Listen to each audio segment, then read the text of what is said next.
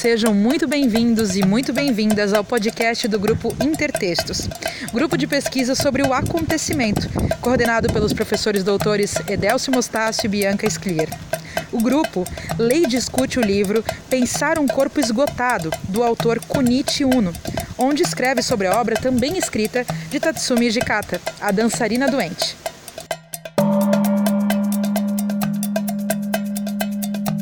Há poucos filmes das performances de Hijikata realizados em boas condições.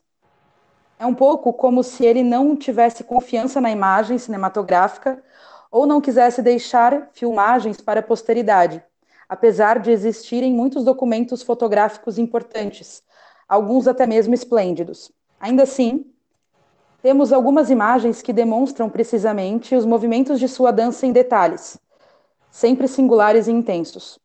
Nesse filme que acabo de ver, ele dança como se dobrasse as articulações visíveis e invisíveis, se deslocasse de todos os lugares e fizesse surgir outras articulações ínfimas, deslizando, convulsionando e apertando aquilo que se decomporia, para em seguida se soltar novamente. O dançarino flutua e joga com a gravidade, desenha linhas e curvas entre suas articulações que não param de se deslocar. Ele se metamorfoseia ao desenhar formas por todos os lugares em seus detalhes. Como ele não para de fazer pequenos movimentos imperceptíveis, embora não se dê uma forma, mas vibrações contínuas, vejo formas bem móveis, sempre desconhecidas. Não sabemos se há gestos, histórias, sentidos. A dança parece se transformar numa outra coisa, com elementos minúsculos e imperceptíveis. A linguagem é incorporal, uma vez que ela deve ser separada da boca que come, respira e grita, e deve ser codificada, padronizada. O corpo também é rodeado por tudo aquilo que o determina, restringe, prepara, vigia. A disciplina como corpo social, que exclui tudo o que existe no corpo. Hijikata era extremamente sensível a tudo aquilo que investia o corpo e a linguagem ele buscava expressões linguísticas e gestos de dança longe das instituições e das normas. E uma vez que há sempre a linguagem que domina o centro das instituições, que controlam o corpo, será preciso modificar a própria linguagem. A mudança será radical e será necessário realizá-la com a descoberta da amplitude e da flutuação do corpo excluído pelo sistema. Hijikata Tatsumi nos deixou um livro surpreendente que não se parece com nenhum outro. Dançarina Doente é um evento mais do que um livro, ou seja, alguma coisa que acontece mais do que algo que se lê. Perguntamos-nos em que tipo de língua ele está escrito. Não é uma reflexão sobre a dança nem uma autobiografia de um dançarino indefinível, mas ao mesmo tempo reflexão, autobiografia, poesia, narrativa, notação coreográfica, etc. O muito próximo tornou-se incerto. No seu mundo, o eu, ou a criança que vive num vilarejo do Torroku, não é um sujeito psicológico que pode gerar memória, não há relações psicológicas com a família ou com os parentes, nem de geografia, nem de paisagem, nem de época, que possam constituir as coordenadas de uma narração. As palavras são carregadas plenamente sem ruptura. São pequenas percepções que transbordam essas coordenadas. Não há nem eu, nem corpo, meu corpo é disperso e esticado em todas as direções, no espaço sem forma nem separação. Dançarina doente não é nem mesmo um hino à carne, mas um álibi da carne. A carne é tão repleta de fluxo de atmosfera, de sombra, de luz, de partículas, de elementos moleculares, que é como se ela perdesse suas formas e sua presença. Eu tinha a sensação de ser dançado por alguém. Eu estava envolto pelo vapor d'água ou me tornava como uma matéria que tinha perdido, indiferentemente, a vida. E Jicata não cessava de dizer que ele havia aprendido a dançar observando os doentes.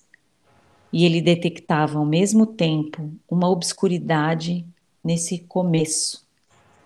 A doença é um fenômeno sobre um horizonte em que as imagens se confundem.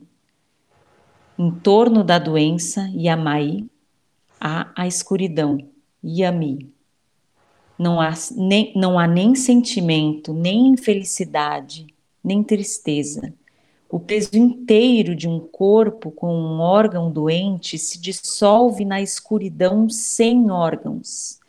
Esse corpo flutua, fazendo parte desse escuro, frustrando os órgãos lá onde a sombra faz respirar a luz. Tudo vem dessa sombra imensa e vive com um corpo metade na sombra. No entanto, a consciência e as palavras, ou mesmo o inconsciente, não podem entrar facilmente nessa escuridão. Eu quero fazer um comentário eu acho muito bonito o trabalho do autor do livro, que é o, o Nishi Uno, é? de é, quase que é, ele produz um texto que é muito muito rente ao texto do próprio Jikata. Chega num ponto que a gente não distingue muito bem o que é o texto do Uno e o que é o texto de Jikata, porque há uma quase uma confusão, não é? Então isso é muito interessante, eu acho muito bonito, é, o que dá ao texto como um todo, é, não apenas o aspecto de um estudo, não é? Mas também de um de uma aproximação sensível com o universo do Jikata. Outra coisa para concluir é, que eu queria chamar a atenção de vocês é que nesse é, trecho final, agora aqui que a Bianca leu, ele vai começar a trazer essa ideia da doença, porque ele coloca, através de uma frase muito sutil, todo o percurso que ele vai estabelecer até o final desse capítulo, que está ligado com a ideia do corpo sem órgãos. Tá? Então, é, é muito interessante como ele retira do corpo doente esta imagem poderosa, dizer, esta imagem analítica, não é? é? ligada com a questão do corpo sem órgãos. Então, ele pensa um órgão doente para depois pensar o corpo sem órgãos. Tem uma coisa, né, que é muito interessante e é difícil de ser teorizada, né, que, que eu acho que ele faz essa ideia do que ele faz aqui ao pensar o corpo doente, né, quando a gente está doente, a gente realmente perde, tem uma parte doendo, né, no corpo, o joelho está doendo, ou, ou tem uma ferida, enfim, é como se todo o modo de existência e de organização corpórea se estrutura a partir daquela dor, né? Então é muito tátil, né? Muito perceptível essa descrição que ele faz, ou seja, não é uma ideia, um conceito abstrato, né? Mas é como a gente constrói a consciência de si mesmo e, portanto, como o dançarino pode emprestar focos de consciência e centros de gravidade, de força e de iniciação do movimento a partir dessa condensação que ocorre quando o corpo está em dor, qualquer corpo, né? Qualquer corpo. É, normalmente nós não sentimos os nossos órgãos, não é? Eles trabalham de uma forma quase inconsciente. Só quando eles ficam doentes é que eles se mostram presentes. Então é muito interessante, eu acho, o fato de que o Ijikata tem a sua sensibilidade desperta exatamente para essa instância de, da percepção do órgão doente. Ainda que o órgão esteja doente, é, nesse sentido, o que importa é o órgão, quer dizer, o que importa é a percepção do órgão, que não é frequente e nem usual. É isso que eu quero chamar a atenção. E que, de uma certa maneira, nesse raciocínio do, do, do Uno, tem a ver, ou pelo menos tem um impulso que nasce a partir do surrealismo. A ideia de que o surrealismo procurou investigar é, o inconsciente, e, ou seja, essa parte do corpo que nós não vemos. Né? Quer dizer, ninguém sabe aonde está o inconsciente, se é que ele esteja em algum lugar. E, no entanto, todos nós sentimos o inconsciente. Quer dizer, é, mesmo que nós não consigamos é, localizá-lo né, é, exatamente no nosso corpo, mas todos nós percebemos a sua presença. Então, é, são essas relações que são entre as relações veladas e as relações desveladas que me parece que a, a poética do texto transita. Isso tudo é muito bonito.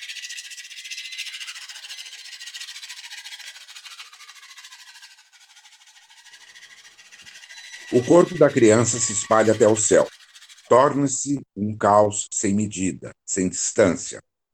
É assim que a criança em Ijicá imite o discurso num tempo caótico em que não há mais passado nem presente, nem futuro.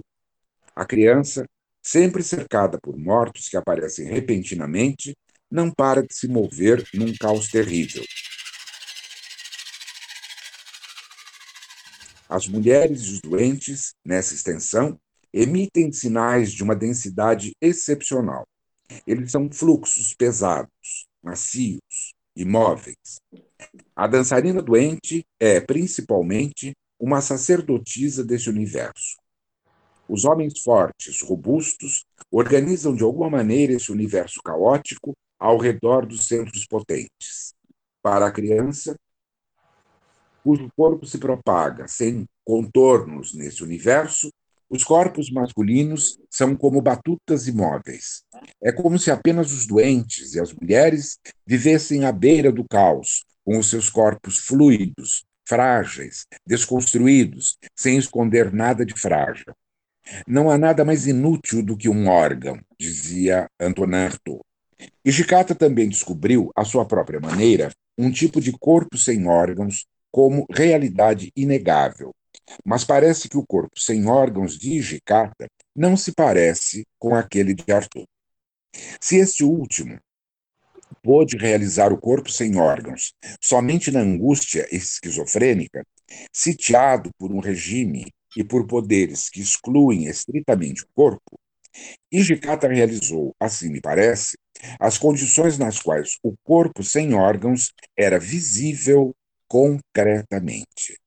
Ele exprimia uma forte empatia por Arthur, mas sempre dizia: Eu não sou Arthur. Para Ejicata, o corpo sem órgãos é algo mais concreto, banal, palpável. É por isso que o modo do corpo sem órgãos para Ejicata é muito diferente. Ele também precisou passar pela revolta, pela violência, pela destruição em sua busca do corpo porque o corpo sem órgãos é excluído e reprimido. Ele se disfarça, se arma, se deforma, grita e recebe uma cobertura negativa. Mas, no universo de dançarina doente, não há mais máscaras, nem armas, nem negações. Há apenas partículas, vibrações, movimentos infinitamente pequenos, em que a vida e a morte não são mais separáveis. Esse livro frequenta o futuro, o que torna a sua leitura difícil ao primeiro contato. Visto que Dançarina Doente é um livro do futuro, ele é também um livro sobre a morte, um livro dos mortos.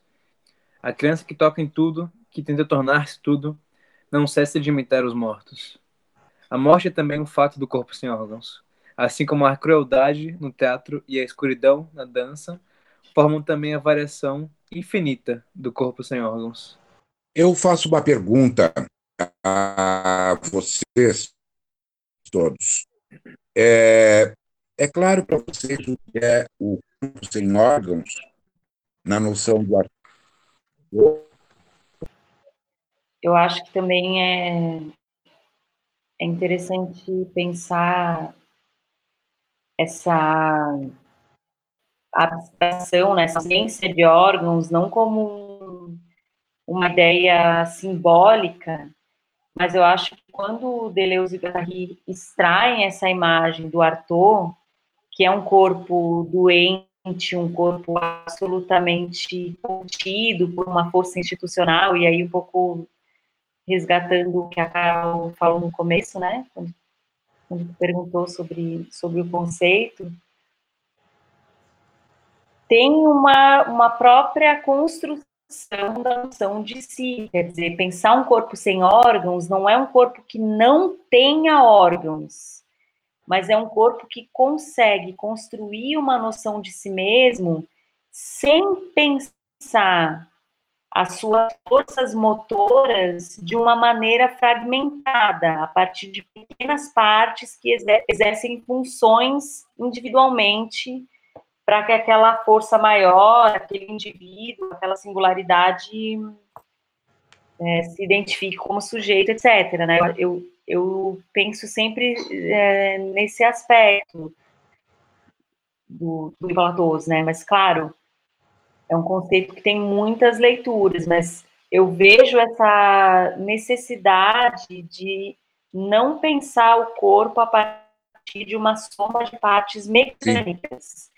E aí sim a gente consegue entender como se formula e se modula a consciência, como estava colocando, sem ser de modo separado da própria estrutura vital, existencial desse corpo. Sim na nossa, a nossa cultura não incentivou é, uma percepção integrada de corpo e mente, mas, pelo contrário, é, insiste numa separação. Então, a, a primeira observação se fazer seria tentar romper essa dicotomia, essa separação existente entre os dois pontos, é? de tal forma que nós pudéssemos ser mais orgânicos, digamos assim. A palavra não é boa, mas eu também não estou encontrando outra. Quer dizer, nós pudéssemos talvez ser mais ecológicos, né? mais, mais totais, mais, uh, mais uh, integrados, entendem? Então, a ideia da esquizoanálise é exatamente a de levar um corpo doente, um corpo que está afetado, um corpo que está é, travado é, e que está, está separado por todas essas contingências, há um corpo em, em fluxo permanente, um fluxo, é, um fluxo amplo, entendem? Então, a ideia da promoção da psicoanálise visa exatamente chegar a esse corpo quer dizer, esse corpo que tem uma, uma, que conheça, não é, uma integridade muito mais intensa sobre si mesmo. É, construiu, ou pelo menos é, foi um ativo é, se colocou se colocou de uma forma ativa na construção de um corpo sem órgãos para si mesmo. Né? E é muito interessante, então, isso, o modo como ele vai pensar essas questões da criança. Né? E aqui é preciso lembrar, então, quando se coloca a questão da criança, no, o nosso desejo infantil, dizer, tudo aquilo que faz parte desse sonho da criança, esse mundo é, de potência que uma criança é, conhece, em geral, não é? e que depois vai desaparecendo com o passar da idade. Eu queria comentar uma coisa que eu acho super interessante, que está em um dos textos da, da Erin. Ela destaca, observado, e eu pelo menos reconheci, já ter vivido isso algumas vezes, quando, a, quando uma criança muito pequena, assim, na fase de aquisição da linguagem, até mais ou menos uns dois anos, ela se machuca e vem chorando, né? Por exemplo, você pergunta onde é que está doendo? frequentemente a criança vai até o local onde ela bateu e mostra que está doendo aqui. E ela aponta não para o corpo, não para o joelho, mas ela aponta para o degrau onde ela bateu. Tem uma capacidade de reconhecer como sendo parte de si mesmo um campo que é externo ao, ao limite da, da pele, da carne, etc. Né? Então, onde dói. Ela não localiza ainda perceptualmente que a dor está no joelho. Né?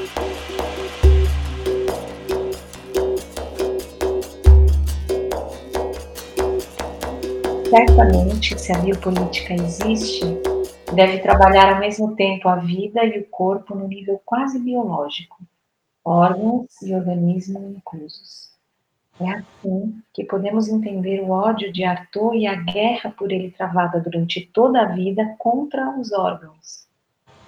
O corpo demarca o limite da vida em seu aspecto animal, Zoé, mas nunca se livra de seus aspectos socialmente organizados, de modo que esses aspectos constituem quase os outros órgãos do corpo. Fala-se muito da violência, do grito, da crueldade de Arthur. É necessário colocar a ênfase em sua maneira de lutar muito refinada e astuciosa. Para isso, ele teve que trabalhar muito, mas com muita sutileza, e todo esse trabalho é feito para alcançar o corpo interno, que não passa de um externo comprimido. Vejamos até que ponto o seu trabalho visa a comprimir o exterior, a refazer o interior com este exterior condensado e a dilatar o corpo de minha noite interna, como ele dizia. Os seus desenhos apresentam, junto com a sua escrita, esse corpo comprimido pelo processo de empurrar, forçar, amassar, etc. É dessa maneira que tudo se move em direção à ideia do corpo absoluto, em seus últimos cadernos, um extraordinário canto experimental. Não era de mim, não estava em mim, não estava fora. Era uma coisa que fiz fora para colocá-la de volta dentro do meu corpo. Uma coisa diferente do eu. E ainda mais eu, aquilo que não sou, o que me tornarei, não por estado recuado sobre mim, mas por vontade sobre mim e comigo. Isto é, um desumano sem coração nem alma, e sem inteligência nem mente. Uma ideia do corpo absoluto. Hidikata, Artaud, Pasolini, Jean Genet são dessa raça, partidários da vida singular do corpo. Hijikata se interessa muito por todos eles, e também penso em Spinoza como um dos primeiros filósofos que afirmam o ser do corpo como poder permanente para afetar e ser afetado, o corpo absolutamente fluido. Após o início da década de 1970, Hijikata interrompe longamente sua atividade de dançarino, depois a de coreógrafo. Ele queria retomar, a morte o impediu. Como vimos, a sua última criação foi um livro intitulado Dançarina Doente, Yameru Maihime, cujo tema é apresentado assim pelo autor. Eu quero me aproximar do mundo da infância ao expor abertamente o que se passava no meu corpo. Tudo isso indica que para Hijikata havia coisas mais importantes do que a dança. A dança não existia anteriormente era necessário reinventar a dança e redescobrir o corpo. Aqui está a pergunta que ele faz. O que aconteceria se colocássemos uma escada no corpo e descêssemos ao mais profundo? Era necessário dançar para conhecer e exprimir o que o corpo viveu de singular. Mas essa experiência não cessa de se dilatar, não cessa de ultrapassar a dança. Hijikata é extremamente sensível a tudo que se instala, se congela, se formaliza e pesa sobre as artes e as expressões. Tive a sorte de testemunhar uma conversa interessante entre Hijikata e Tanaka Min. Um dia, Hijikata disse a Min, num tom ao mesmo tempo simpático e provocador: Nascer já é uma improvisação. Por que você improvisa a dança? Acho que há uma grande Existe um desejo singular de refazer o nascimento, de realizar o segundo nascimento. E não é apenas a história de um pessimismo desesperado, negativo e odioso contra a vida. E Gicata se exprimia frequentemente com alegria. Eu já nasci destruído. Eu fui quebrado desde o meu nascimento. Nasci com uma fissura. O dançarino de Butô deve ser como um cadáver que se levanta. Um dos textos enigmáticos e engraçados que compõe é, para acabar com o juízo de Deus começa assim: Eu renunciei antes de nascer. Não é possível de outra forma. Era necessário, no entanto, que isso nascesse. Foi ele. Eu estava dentro. É assim que vejo a coisa. Foi ele quem gritou. Ele que nasceu. E não chorei eu não nasci. Então, eu não nasci. No fundo, nunca nasci. É ele, aquela outra pessoa que nasceu no meu lugar. Aqui, o nascimento não é sequer improvisado, é a recusa da improvisação. E recusa, de fato, de nascer, de ser criado. A recusa de nascer com o inato. Porque o homem nasce, mas sendo inato. Isto é o que é terrível, insuportável para alguns. Arthur escreveu justamente sobre essa questão. Eu sou um genital inato. Ao olhar de perto, isso quer dizer que eu jamais me realizei. Há imbecis que se acreditam seres, seres por inatismo. Eu sou daqueles que, para ser, precisa escapar de seu inatismo. Um genital inato é, portanto, alguém que tenta nascer por si mesmo, fazer um segundo nascimento, para excluir aquilo que lhe é inato. Por quê? Se sou inato, eu nunca nasci. No fundo, eu nunca nasci. E a história do genital inato é a história de um corpo que questiona seu corpo nascido com todas as funções e órgãos. Hijikata escreveu um pequeno texto de densidade surpreendente, como sempre, intitulado A Pantufa de Arthur. Para ele, não sei porquê, Arthur foi encontrado morto, sentado ao lado de sua cama com uma pantufa na boca. Nossa vida está nas mãos de uma raça que tem um espírito caridoso e que não para de caminhar em direção à morte. Para continuar uma ação que é possível apenas uma vez e que sua fisiologia exige, Arthur deseja sob um novo nome o teatro, isto é, a carne, que sempre foi considerada um delírio antípoda ao pensamento. Diante do desejo insaciável da vida, por quem, por qual pensamento a ponta da dor e a linha do horizonte de nossas capacidades são traçadas? Arthur rachou essa ponta e esse horizonte, ele impôs um novo teste sobre o pensamento da carne. É nesse momento em que ele percebe que o buraco onde apodrece o pensamento está se informando na carne que o precede, como um vazio palpitante do terror. Tanta coisa, né, gente? Uhum. Estão todos vivos aí? Eu acho fantástico como o Uno consegue ser um, compacto, não é? Ele é um capítulo muito curto, mas extremamente denso, extremamente compactado é, onde ele vai reunir muitas informações diferentes. De qualquer forma, eu gostaria de estabelecer um link com o texto da semana passada, quando se falou um pouco sobre corpo sem órgãos, não é? E vocês devem se lembrar que, de uma certa maneira, o corpo sem órgãos é colocado, colocado como uma contraposição da carne. Portanto, esses dois capítulos, eles, de uma certa maneira, se complementam na medida em que se fala naquele outro no corpo sem órgãos, e aqui há uma insistência muito grande sobre a questão da carne. O que é a carne? Né? Então, eu faço uma pergunta para lançar uma, uma questão para ser, enfim, conversada. O que é a carne? O que eu fiquei pensando sobre a questão da semana passada tem a ver com revolta. Uma revolta do Arthur em relação a tudo aquilo que determinavam sobre o que era o corpo dele. Quando a Delcio fala de carne, me vem tudo aquilo que pode significar a carne. Uh, me faz pensar em tudo aquilo que ainda não significa a carne, que tem a ver com a profundidade do que ela pode vir a ser, sabe? Mas não naquilo que já é determinado enquanto que ela já significa. Essa, essa relação da revolta mesmo com todas essas instituições que determinam, sobretudo, o que, é, o que significa o corpo desse homem e de todos os outros, né, através dele. E eu te pergunto então, o que é para você o inato? O inato, ele é, ele já nasce completamente castrado e ele vai ser coisificado, ou seja, ele vai entrar nessa história do mundo a qual já existem várias várias nomenclaturas para se determinar o que significa ser no mundo. Alguém tem alguma outra colocação sobre a questão do inato? É, me soa meio paradoxal, na verdade, a maneira que o Arthur estava falando do corpo inato.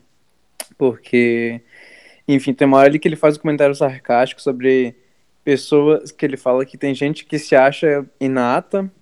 No, no caso dele, coloca como uma certo, um certo contraponto isso de ser um genital inato. Enfim, eu acho que o autor, na real, depois, de alguma maneira, esclareceu isso. Ele veio com essa história de que é impossível começar algo porque tem sempre algo já acontecendo, né? Existe um, uma certa, um certo na, primeiro nascimento de um corpo, você meio que é um outro junto desse corpo. Parece que esse corpo, às vezes, é já, enfim, manipulado e castrado, que nem a Giovanna falou, enfim.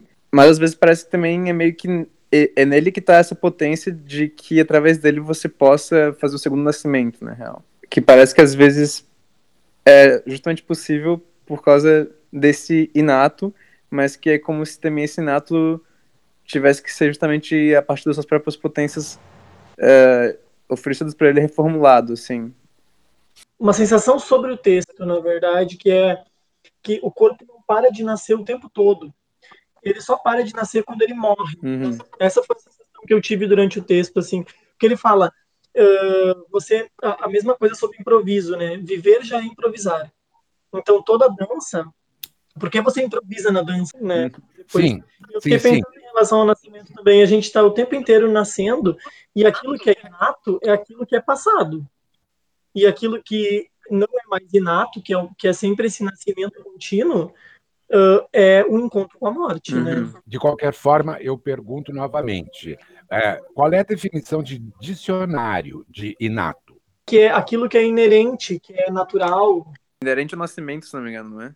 Sim, exatamente. A inato é aquilo com, aquilo com o que nós nascemos. É aquilo que é próprio do nascimento, é próprio daquele corpo. Então, é, é, é, isso é preciso ficar claro. Senão a gente não entende o que vem a ser o sentido de improvisação que ele vai usar depois. Também acho que não fica muito claro, se, quer dizer, esse, esse ponto de partida não fica claro, o que vem a ser a questão do, do órgão ou da, do corpo sem órgãos e a questão da carne. O que me parece que é inato é que nós somos tudo, nós somos orgânico. Nós nascemos órgãos e carne. Nós nascemos um conjunto, tá? E que com o passar do tempo, passar da nossa vida, o nosso desenvolvimento, nós vamos transitando por esses órgãos e ao mesmo tempo transitando por essa carne.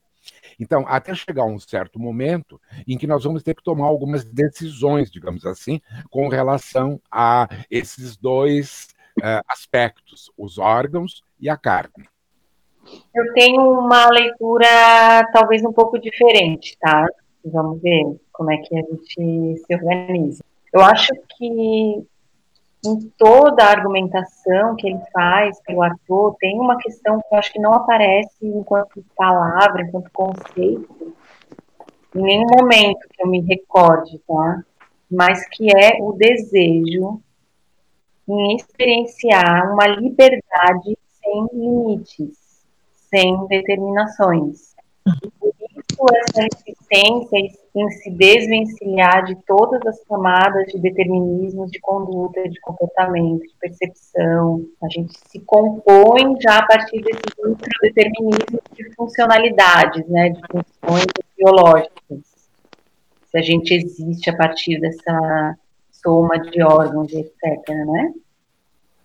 Eu, eu entendo dessa forma o desejo por um corpo sem órgãos e para mim a carne seria esse limite último, então, de um limite de, de, de para a liberdade, né, para o entendimento do eu dançando, do eu na improvisação, de onde fica a consciência enquanto a gente está dançando, improvisando, etc. Eu acho que é um pouco a pesquisa do Dicata, né? Uhum. Eu, eu entendo, é, Bianca, e eu acho que você tem, tem razão nessa colocação que você faz.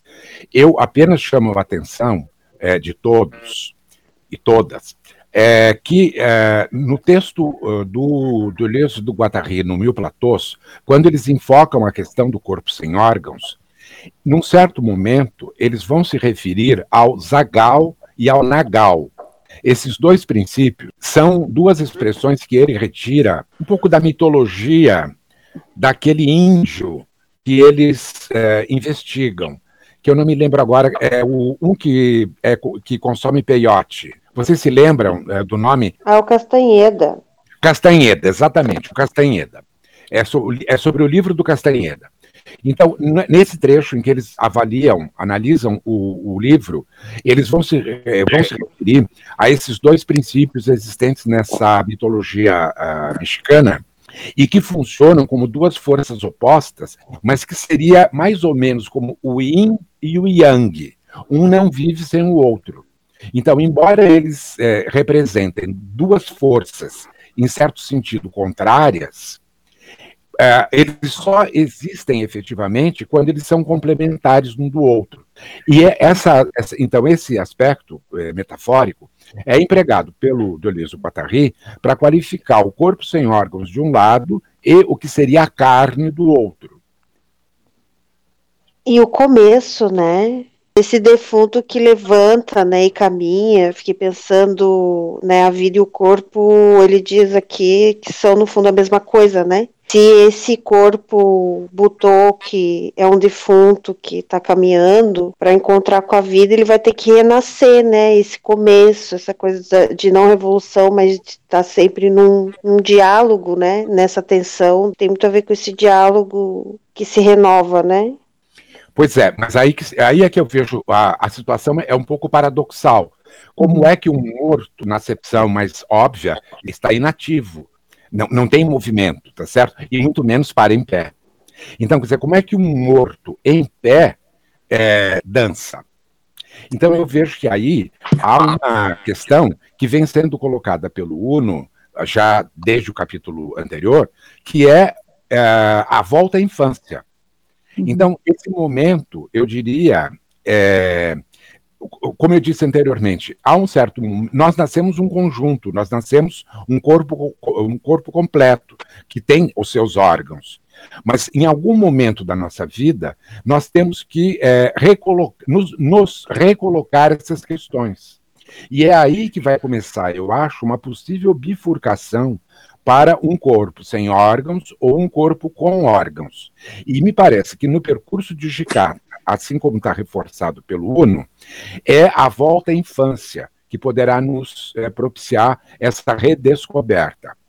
Porque é lá na infância que estão registrados os primeiros os primeiros sinais, digamos assim, ou as primeiras, as nossas primeiras experiências de contato conosco mesmo e com o mundo.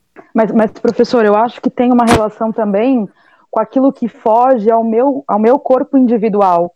Não é só claro. o meu corpo sem órgãos, né? Nesse, claro, no sentido claro. de que quando se dança o butô, se dança a ancestralidade inteira japonesa. Tem aquelas cartas que o Arthur escreve também, que é a perda de si, o título do livro, né? ele escreve muito nessa sensação de que ele não, não exatamente seria Arthur, ele seria, ele seria outra, ele é outras matérias, ele sente, ele vive essas outras matérias, é, o, é, o, é a ancestralidade, no caso, do, falando do Butô, né? Sim, eu acho que você tem razão. E é por isso que me, pare, me parece interessante que ele vai começar essa conversa passando pela biopolítica. Ele vai, come, ele vai introduzir a questão a partir do Foucault e da biopolítica, que é exatamente isso que você acabou de falar. É a percepção de que nós não somos indivíduos é, inteiramente desconectados, não é? Ou, ou únicos. Nós, na realidade, pertencemos a uma espécie e por pertencermos a uma espécie, também somos sociais, pertencemos a um grupo, ou pertencemos, enfim, a uma certa sociedade, uma coletividade, que está introjetada dentro de nós. E é nesse sentido que ela é biopolítica, porque ela também nos ultrapassa. Pode ser dos ancestrais, tal como você falou, uh, Giovana, mas também pode ser daqueles que estão ao meu lado, eu acho que tem uma pergunta que é bem específica, que está um pouco implícita assim, nessa discussão, no caso desse livro, que é se nós não somos o acúmulo de órgãos, os limites da carne, se nós também somos essa conexão e performatividade no instante de uma ancestralidade e lutas de biopoder, etc, etc. Como pode um bailarino em cena tomar decisões em relação ao seu movimento baseado num desejo de liberdade? É muito interessante realmente porque toda vez que eu penso justamente nessa, carne que que é, que, é, que o, a qual o Butô quer se emprestar que é essa carne doente, parece. É, é, enfim, me remete a todos os estados de, de gripe ou febre que eu já tive na minha vida, coisas, experiências do tipo, e onde parece que realmente se expressa algo que é tá intensidade, de... né? Tem uma intensidade de, de existência ali, né? Exato, uhum. que que é como se fosse esse, esse Zoe, né? Que o Agamben fala, que ele fala do, da Bios e do Zoe, né? E a Zoe seria justamente essa região mais visceral, né? Eu acho que quando a gente está no momento, é, quando a gente está numa prática auto, autômata, como ele cita, né? De representação, ou seja, de estar tá num corpo é, encarcerado em, em projetos e, e, e, várias coisas das quais a gente não controla mais, que a gente está subjetivado e, e, determinado, de certo modo, porque a gente também faz parte desse social histórico e etc. É, eu posso estar enganada, mas isso, de certo modo, talvez nos tire a vida, né? E, e, e me coloque nesse corpo defunto, talvez. E o meu corpo, onde ele é um corpo com, com, com bastante vida, é, seria esse corpo onde eu retomo, né? Ó, eu explicando aqui algo que não tem explicação, mas talvez, sei lá, isso se dilua em algum momento. Fiquei pensando agora, né? Esse corpo que é, retoma um, um, um diálogo mais criativo mesmo com, com as relações do presente, por exemplo, né? porque esse corpo autô autômato, esse defunto que caminha, é, essa, essa, esse corpo que representa, né? Ele não, não é um corpo para mim, particularmente, na minha opinião, eu, Thaís, não seria o corpo que está atuando no sentido de, de co-criar mesmo com as coisas ali, mas sim de de estar tá se deixando é, movimentar num fluxo que, que me tira a própria autonomia, né? Não sei. Acho que é um pouco disso. Eu entendo, eu entendo, é, é Thaís, o que você está colocando. Bianca, eu encontrei uma resposta para sua pergunta. Não minha, tá? Mas uma resposta que está dada pelo texto. Está na página 70, se vocês quiserem ler. Ele diz assim, é o comecinho. Um prego pode ser, portanto, o germe de um novo corpo. A ferrugem e os pregos estão ligados a todo o trabalho de transformação da vida e do corpo. Há uma tática extremamente refinada de um trabalho extraordinário sobre o corpo e o tempo que coexiste com esse corpo. Então, aqui vocês vejam, ele usa duas, duas uh, expressões metafóricas: o prego e a ferrugem. Ora, prego e ferrugem têm a ver com dor, né, o prego, e ferrugem tem a ver com a ação do tempo. É, como é que um corpo enferruja, quer dizer, ou alguma superfície, ou enfim, um material, né, qualquer metálico, ele, ele enferruja. É com a ação do tempo e de alguns ácidos. Então, é a, é a isso que eu quis me referir anteriormente sobre essa ideia do Nagal e do Zagal e, ao mesmo tempo, essa ideia de que, em algum momento da nossa vida, nós temos que prestar atenção em qual é o nosso prego e, ao mesmo tempo, o que é a nossa ferrugem. Quer dizer, até onde nós já enferrujamos e até onde nós estamos espetados por um prego interior que nos eh, mata, entende? Que, que nos, nos mantém como um cadáver, um, um morto em pé. Não sei me parece que é uma resposta poética, mas ela é viável. Eu queria falar uma coisa em relação a, a uma frase que eu venho pensando muito agora nesse, nessa época da quarentena, que acho que tem a ver um pouco com tudo isso, que é quando tudo isso acabar. E eu fico pensando, aí ultimamente eu tenho pensado assim, isso nunca vai acabar, né? Eu acho que tem a ver também com isso, assim, é, sabe como, como a gente às vezes supõe que as pequenas histórias da vida sejam assim, né? a quarentena vai acabar, aí começa uma outra coisa, né? Aí o coronavírus vai estar controlado. Aí, até, por exemplo, estamos aqui hoje lendo um texto sobre Butô, né? Que é uma, que é uma dança que tem relação com a guerra, que é uma espécie de, de, de marca, né? Que se, que se deu num, num povo, que até hoje a gente está aqui de, falando sobre isso e assim como se fala da Segunda Guerra, assim como se fala da peste, eu acho que isso que o Edelcio fala da ferrugem, também tem a, a, relação desse, dessa vivência nossas, né, nossos corpos, nossos, nossas histórias, narrativas, andando por esse mundo onde a gente acha que as coisas elas terminam para começar outras, né? Para que finalmente nós sejamos, enfim, felizes ou, sei lá, tenhamos o prazer que a gente tanto gostaria de ter, né? Mas eu acho que nesse, quando, quando eu fico, quando a gente estava lendo ali as, as questões do Arthur, fiquei pensando como eu penso que para o Arthur não existiria isso de vai acabar, né? Uma hora isso vai acabar. Isso é a própria vida. Enfim. Giovana, veja, na sequência da página 70, o Uno fala sobre como é que o Arthur resolveu esse problema. E ele diz, ó, vejamos até que ponto o seu trabalho, o seu trabalho é do Arthur, é, o seu trabalho visa a comprimir o exterior e a refazer o interior com esse exterior condensado e a dilatar o corpo de minha noite interna, como ele dizia. Então, é isso que também são duas outras metáforas para a questão do prego e da ferrugem. Quer dizer, se nós não percebermos que. É, como é que a gente comprime esse exterior? Esse exterior é tudo que você falou agora, de, de tudo aquilo que nos transcende, aquilo que está além de nós próprios, mas que influi sobre nós. Né? São as memórias coletivas, são, é o nosso passado, é o, enfim, o nosso contexto, o, o local onde estamos e as relações que criamos, enfim, tudo isso. De uma certa maneira, nós temos que, me foge uma melhor expressão, mas seria uma depuração disso tudo, entende? Para que isso é, apareça, um, se torne comprimido dentro de nós e, ao mesmo tempo, possa nos impulsionar a dilatar o nosso corpo entende? Então ele, ele propõe aqui uma dialética, não é? Uma, um, um, dois movimentos. Um primeiro movimento de compressão e depois um movimento de expansão.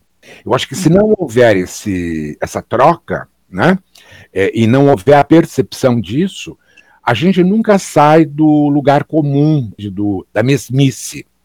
Eu acho que a gente só encontra o corpo sem órgãos quando você transita nesse, por esse processo, né? em primeiro lugar, de comprimir tudo isto que, que te cerca, mas para poder se dilatar.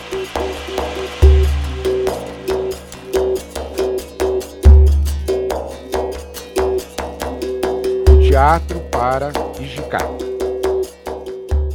Existe uma lacuna intransponível entre linguagem e corpo. As palavras chamam as palavras e fazem surgir entre os corpos e para além dos corpos uma dimensão autônoma. As palavras participantes do incorpóreo operam no corpo, comandam o corpo. Apesar de tudo, há um corpo profundamente penetrado pelas palavras. Palavras que não existiriam sem corpo, refletindo sensivelmente os estados do corpo. As palavras de Jicata nos obrigam a repensar tudo isso. Raras são as palavras que grudam tão fielmente à realidade do corpo e são capazes de, ao mesmo tempo, voar e dançar livres. Embora o narrador em Dançarina Doente e a Meru Mahime se chame de mim, eu, Vatashi, Vatashi mim, eu, podem existir como palavras, como corpos.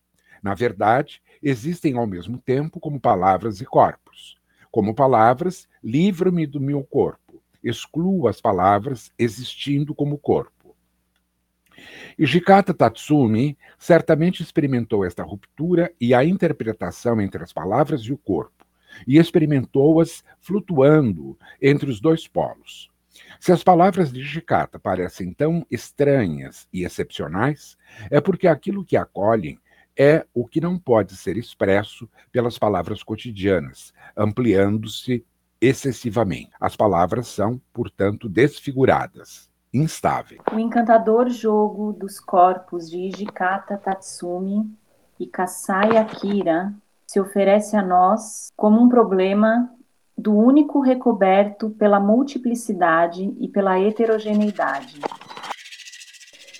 Eu realmente aprecio o processo de gênese em que a sua dança realiza a tese do único, mas tenho certeza que essa dança é antiteatral e antidialógica. Eu não concordo totalmente com esse ponto de vista, mas Terayama parece expor um problema essencial, mesmo sem ser absolutamente preciso. Hijikata escreveu um texto intitulado A Natureza Lúdica do Teatro, especialmente para criticar o teatro do absurdo em moda na época. São depravados aqueles que ganham dinheiro com artifícios psicológicos e jogos grosseiramente mentais para atrair os a espectadores deixando o corpo para trás. Hijikata não suporta o teatro psicológico ou metafísico contemporâneo, que trai o corpo e a coisa. Quando ele diz que há mais teatro, festa e na vida do passado e no cinema popular, ele parece criticar o novo teatro intelectual do seu ponto de vista antimoderno. E segundo ele, um dançarino pode fazer o que o teatro do absurdo não consegue realizar. Em uma relação obscura entre o movimento e as palavras, existem ações sem nome que vão inflar, permitindo captar abruptamente as palavras e colocá-las em um prato. O que Ijikata propõe aqui é uma experiência que consiste em fazer funcionar as palavras como uma dança ou encontrar a dança na fissura ou na colisão entre as palavras e os gestos. Que tipo de teatro oferece potencialmente a dançarina doente? Penso em um teatro que existiria em uma dimensão mais virtual, ligada ao tempo em que Hijikata continuava fielmente a sua observação e a elaboração de suas experiências da carne. É possível dizer que havia um outro teatro desconhecido em Hijikata, que criticava o teatro do absurdo e encontrava na vulgaridade da performance popular um teatro antimoderno autêntico. Eu descobri ao ler os cadernos de Antônio Artaud esta expressão, a larva teatral do meu pensamento. Isto é para dizer que ele não assistia a um teatro infantil, mas que o teatro tratava fundamentalmente de uma vida larval, em que há a dança desse verme em metempsicose e o teatro dessa larva. Regicata criança imita constantemente essa larva, o verme de fumaça, e os objetos ao seu redor se contaminam. E todas as experiências de Regicata em dançarina doente consistem em imitar a criança que imita tudo. Regicata nunca parou de procurar palavras que pudessem escapar dessas formas e contornos. Como é possível encenar sua escrita desorientada, sem órbita, quando se pensa em um teatro possível? Eu faço essa pergunta já que há um teatro virtual no espaço e no tempo de dançarina doente. E resta descobrir uma estrutura e uma composição que corresponderia a essa virtualidade. Eu consigo apenas imaginar alguém lendo um fragmento de Dançarina Doente e um dançarino que dança inspirado pelo texto, ou a mesma pessoa que diz o texto e dança. É preciso descobrir uma ligação desconhecida entre a voz e o gesto? Certamente seria preciso encontrar e retrabalhar sobre essa mudança ou disjunção entre a voz e o gesto, entre o texto e a presença do corpo, entre o pensamento através das palavras e a sensação expressa pelo gesto. Seria necessário, se não se trata nem de uma síntese, nem de uma harmonia, descobrir os ritmos em diferentes ordens e sua ressonância. O narrador, em Dançarina Doente, não para de falar do corpo e daquilo que o rodeia. A falta de gravidade que o corpo sentia me fazia descobrir o gesto pelo qual engolimos prontamente as formas que surgem por acaso no pensamento. Como Arthur, podemos chamar esse corpo de uma larva teatral. Larval, esse teatro é arruinado, mal educado, imaturo, abortado, perdido mas o teatro real pode ser algo assim também, sem dúvida, contrariamente ao que o teatro representa para muitas pessoas. Além disso, o que Hijikata fez foi simplesmente dança e não teatro. Mas a invenção singular de uma linguagem em torno da dança realizada por Hijikata nos faz pensar em uma arte singular que combina essa linguagem e a dança. Muito bem. Deixa, deixa eu só perguntar uma coisinha Delcio, quanto tem depois disso no livro, no original? E nós estamos mais ou menos a um terço do livro. Uhum. Tá? Faltam ainda uns dois terços.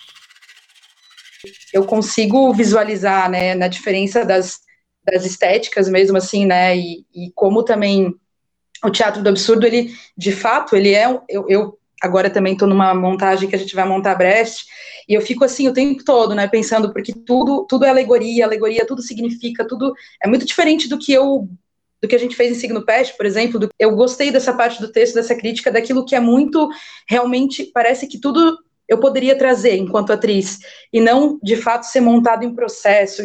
Veja uma coisa, Giovana, eu acho que há uma fala, é, logo, acho que é na primeira página, na, logo no comecinho desse capítulo, quando ele diz que a, vo, a boca que fala não é a mesma boca que grita, não é a mesma boca que ri, que beija e que come. Esse me parece que é um dado muito importante interessante para a gente partir como raciocínio.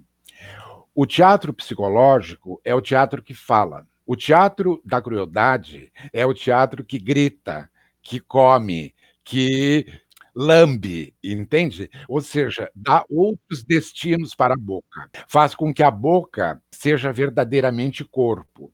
Então, eu acho que essa é uma grande diferença entre uma coisa e outra. Então, quer dizer, é, é um pouco como o nosso sexo, não é? Quer dizer, que ele tem mais de uma função. É o mesmo órgão que acumula mais que uma função. Então, muitas vezes, nós corremos o risco de confundir as funções. A gente está falando de uma, mas está querendo significar outra, entende? Ou ao contrário. Então, no caso da boca, eu acho que nós temos aqui esse, eu, a questão do comer, para mim é absolutamente definitiva. Quer dizer, um corpo não vive se não come. E, a, e comer é, é necessariamente passar pela boca. Quer dizer, não há outro modo de comer, entende? Então, uhum. essa sobrevivência que está ligado com as nossas estruturas mais profundas começa na boca. Enquanto que eu diria que o pensamento é, ao contrário, a boca é a última coisa que funciona. São dois movimentos que, de uma certa maneira, são contraditórios entre si. Uma coisa é a boca para expulsar, a gente expulsa as palavras. A outra é a boca para receber. O Arthur tinha ódio do teatro psicológico, porque o teatro psicológico é esse teatro realista que busca essa função de fala para a boca. Então a boca funciona como como a expulsão das palavras, entende? O que é importante nesse teatro é o pensamento, entende? E não o corpo.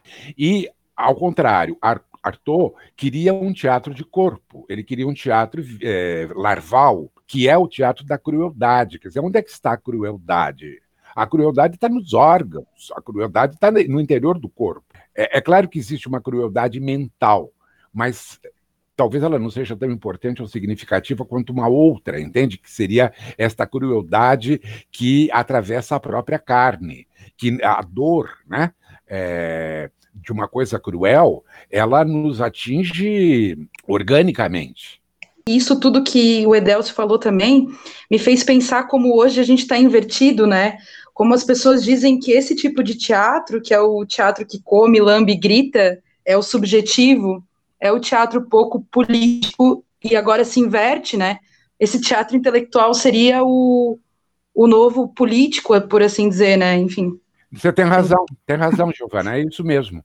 Porque você não pode esquecer que todo teatro político precisa da fábula. Se, se não tiver fábula, você não tem como politizar a situação.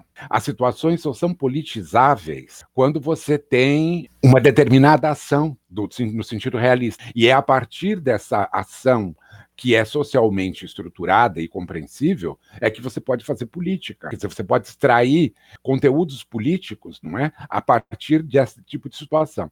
Agora, se você tem uma boca que grita apenas, ela também pode ser política, entende? Mas só que aí você tem que explicar de um outro modo.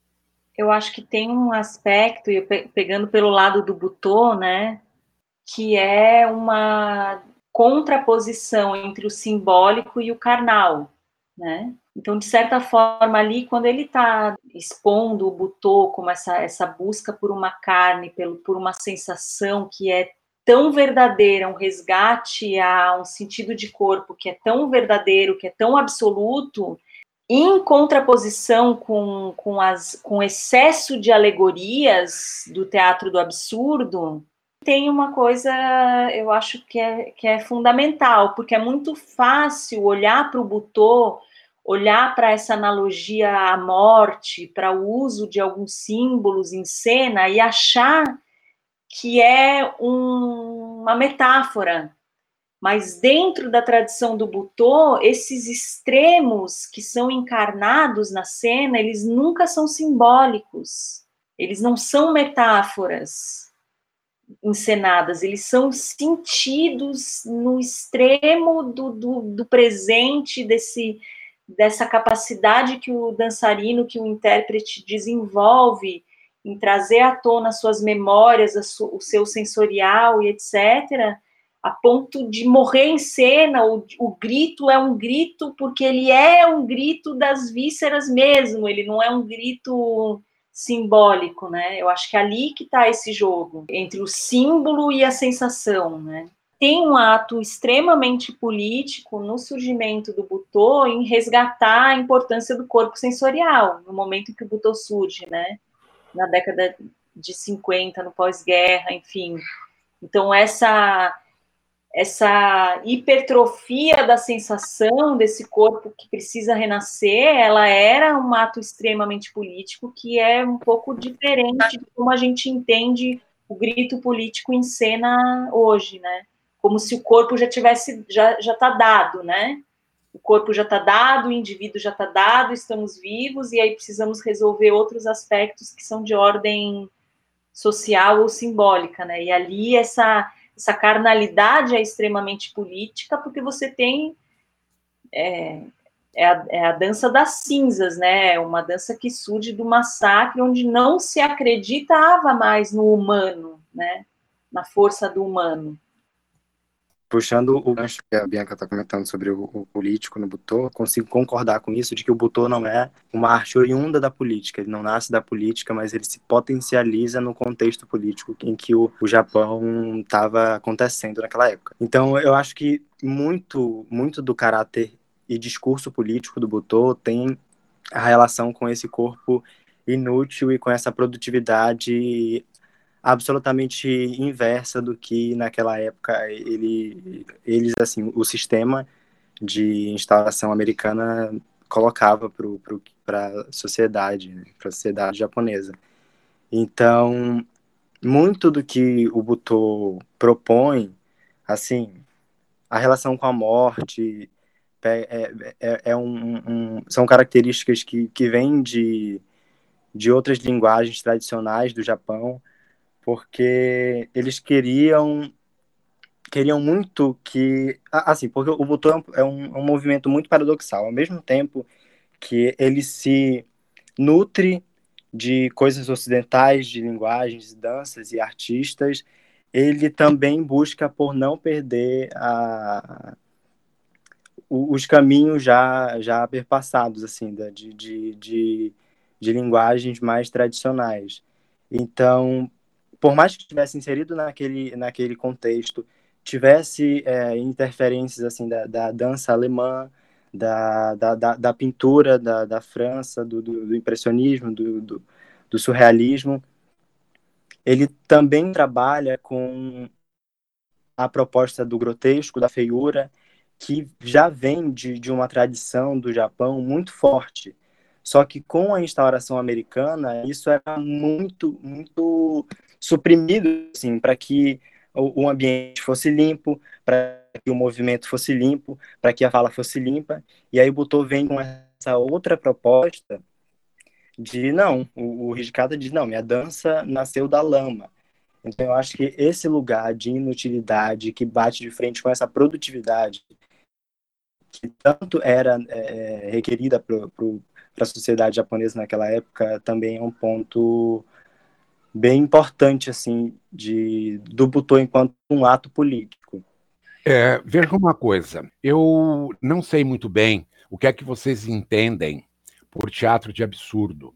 Eu acho que o grande representante do chamado teatro de absurdo é o Ionesco. Outros autores que costumam ser colocados nessa linha nem sempre tem exatamente as mesmas características que o Ionesco. Não é? é o caso do Beckett, por exemplo. Quer dizer, há, há um estudo famoso de um crítico chamado Martin Esslin, que faz uma análise que se chama exatamente o teatro de absurdo e que faz uma análise muito próxima do Ionesco e do Beckett. É, sem dúvida, existem elementos de absurdo no Beckett, mas eu diria que o Beckett eh, superou largamente esse universo absurdo e se encaminhou para outras direções. Ele não se enquadra é, exatamente nessa classificação de teatro de absurdo. Eu, eu penso que aqui, é, eu não conheço o Terayama, não, quer dizer, não conheço textos dele, não é? Mas me parece que quando ele está falando aquele teatro de absurdo, e ao mesmo tempo o Ishikata também, de uma certa maneira, está é, raciocinando né, desse modo, é a esse teatro é, do Ionesco, que é um teatro da fala. Se vocês repararem bem, toda a questão do Ionesco está ligado com a questão da alteração da lógica, da lógica verbal, a lógica da construção da frase. Então, esse teatro é um teatro totalmente intelectual, é um é intelectual no sentido de que fica na cabeça, que fica é, dando voltas em torno da lógica da, a lógica da linguagem falada e não é, explora outras dimensões do corpo, não entra em outras dimensões. Como é o caso do Beckett, por exemplo. Quer dizer, o Beckett vai cada vez mais se aprofundando nessa questão corporal. Então, eu não sei se eh, com isso que eu disse ajuda a diferenciar e ficar um pouco mais claro que, eh, os termos que estão sendo utilizados na conversa aqui. Eu gostaria muito de ouvir vocês, qual a impressão que vocês têm do livro. Enfim, quando, a gente, quando eu leio e vejo o vídeo de Butô, é, é algo muito radical, tipo, é, é, muito evidente, assim, não tem como você, se você já viu outras danças na sua vida e você vê Butô, é, é, tipo, é algo que se nega, é algo que se nega a ser reduzido, assim, sabe? É, tipo, você tem que lidar com aquilo, porque, é, enfim, é uma amálgama de sensações, de, enfim, de, de desafios, de, é, no, no, sentido em que você tinha um aparato sensório ou de atenção até então para as danças e, enfim, desafia tudo que você tinha, a, a maneira que você, tinha, que você se relacionava com dança, enfim, e eu acho muito louco que existe até hoje, assim, que, enfim, criou-se uma tradição. E que, essa e que, ao mesmo tempo, existindo dentro de uma tradição, é sempre muito novo, assim. Porque todas as gerações do Butô são sempre muito diferentes, assim.